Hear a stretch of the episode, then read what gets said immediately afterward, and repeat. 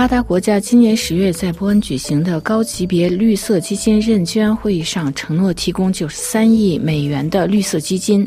以便帮助那些容易受到极端气候影响的发展中国家进行绿色转型。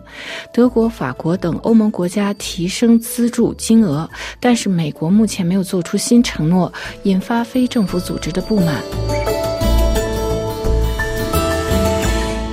在德国波恩十月六日举行气候变化论坛上，绿色基金举行高级别认捐会议，讨论第二次融资问题。该基金至今已经筹捐两百零三亿美元，包括初步资金一百零三亿美元，第一轮资金一百美元。本次认捐会议上，十四个国家重申今年捐资承诺及计划，十一个国家做出新的承诺，也就是从二零一五年。以来的进行第二次募捐，就是发达国家承诺向发展中的国家提供九十三亿美元的资金，协助穷国开拓环保项目。绿色基金目前被认为是国家之间气候互助的重要措施之一。不过，有非政府组织成员认为援助力度不够。本次约有四十个国家的代表出席论坛。与会的发达国家承诺援助，有助补充以南韩为基地的绿色气候基金。根据公报显示，德国、法国、英国、日本、澳大利亚、丹麦、爱尔兰等二十五个国家在会上承诺，将在二零二四年至二零二七年期间分阶段注资总共九十三亿美元，其中德国承诺注资二十一点二亿美元。四分之三的国家则提高了原先在二零一九年做出的注资承诺金额。德国外交部和经济合作及发展部指出，预期注资金额将在缴后时间有所。增长。韩国曾在今年九月二十国集团峰会上承诺向该基金出资三亿美元，规模相当于第一次募捐的一点五倍。澳大利亚和法国也增加将近十七亿美元。另外三个国家——丹麦、爱尔兰、列支敦士敦——也将其募捐增加了一倍。日本承诺捐资十一点一亿美元，但是本公报没有提及美国是否做出新承诺。分析指出，美国拒绝。宣布新的捐资，理由是由于美国预算出现不确定性。二零一四年，美国前总统奥巴马担任总统期间，美国第一次动员中承诺提供三十亿美元，但他的继任者唐纳德·特朗普五年中没有提供任何绿色基金的投资。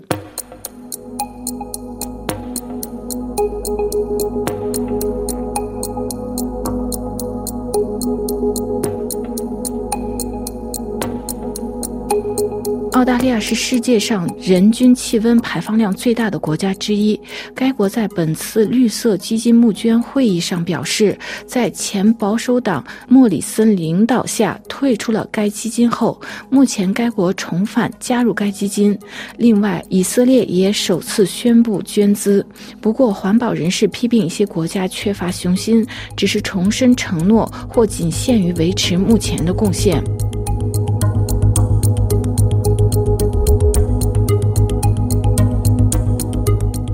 关注气候变化的非政府组织在全球拥有一千九百多个协会参与，其发言人表示。注资金额远不足够协助发展中国家推行气候变化项目，尤其是美国没有做出承诺，令人失望。联合国第二十八届气候变化大会主席贾比尔认为，协助发展中国家应对气候变化的款项十分缺乏，希望富有国家进一步增加注资。绿色气候基金在二零一零年成立，作为全球最大的气候基金，绿色气候基金批。批准的项目总金额约为四百八十三亿美元，专门协助发展中国家减少温室气体排放，就是支持发展中国家实现减少碳排放、开发更清洁能源，来适应全球变暖的目标。自二零一五年巴黎气候协定以来，绿色基金实现发达国家每年提供气候援助的部分承诺方面发挥了关键作用。但这一承诺自2020年以来开始没有兑现，已经成为国际谈判中的危险信号。绿色基金投资具体项目有：已经为巴基斯坦提供太阳能电池板，为菲律宾发展绿色农业提供援助等，包括向发展中国家的有关绿色经济发展提供资金。迄今为止，绿色基金已经承诺了两百多个项目，主要分布在非洲、亚太地区、拉丁美美洲和加勒比海，大部分资金以捐资的形式支付。二零二二年，联合国专家小组。统计到二零三零年，发展中国家每年将需要超过两万亿美元来资助气候变化的适应和发展。分析指出，让经济发达国家作为历史上主要温室气体排放国，补偿较贫困的国家适应气候变化的后果，以及向减少对化石依赖的经济转型要付出代价，是气候谈判中最容易引发争议的议题之一，也是从今年十月三。十日起，再次成为迪拜二十八届气候峰会的核心内容。分析指出，绿色基金成绩被视为一个支持发展中国家向气候适应性和低碳排放发展道路转变的重要工具。如今，它已经成为全球规模最大的气候类型基金，并来应对全球变暖专项基金中占有重要的份额。不过，在2022年，投资清洁能源的绿色基金出现放缓，也让发达和发展中国家在可再生能源发展方面的差距拉大，而且俄罗斯入侵乌克兰战争导致欧洲一些国家出现能源紧张，让一些国家搁浅淘汰煤炭发电计划，阻碍了绿色经济的转型。特别是由于国际市场包括粮食、燃料等价格上涨，让一些发展中国家缺乏财政预算来进行能源转型。主持本次绿色气候基金举行的高级别认捐会议的德国经济合作与发展部长促请更多国家参与协助贫穷国家的计划发展绿色经济转型。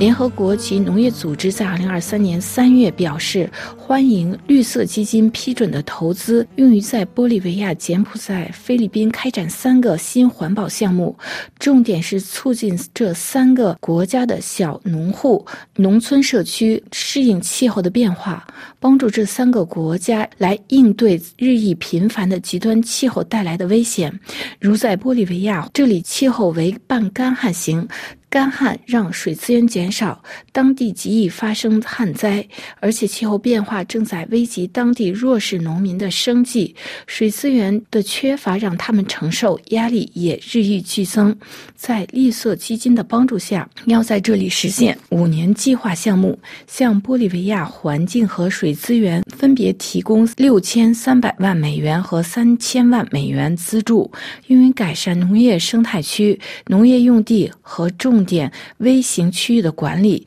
以形成气候韧性，提高粮食安全和水安全。预计该绿色投资将让一百多万当地民众受益，包括八点二万个家庭，其中大部分人为当地的土著居民。另外，菲律宾近期也遭遇了极大气候影响，越来越严重，出现的风暴、洪涝、干旱等天气频繁。绿色基金计划在未来七年内投资三千九。百二十万美元，包括捐赠和投资，帮助约一百二十五万菲律宾人，让他们的农业体系适应气候变化，而且要通过改善当地的土地利用和环保项目来进行农业生产。预计在二十年内将减少碳排放。目前，粮食组织和绿色基金联合项目投资已经有十亿美元。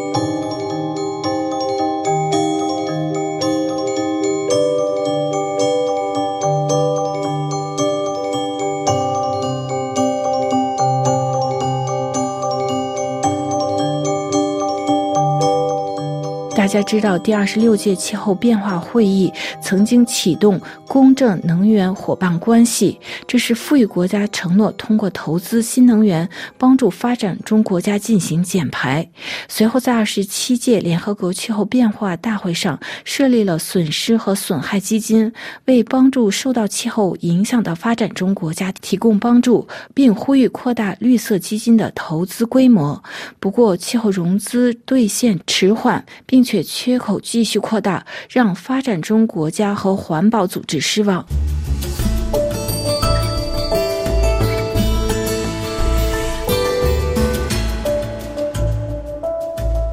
各位听众，今天的专题节目由罗拉编辑播报，跟大家介绍发达国家承诺提供九十三亿美元的绿色基金。感谢各位的收听，也感谢日的技术合作。我们在下次节目中再会。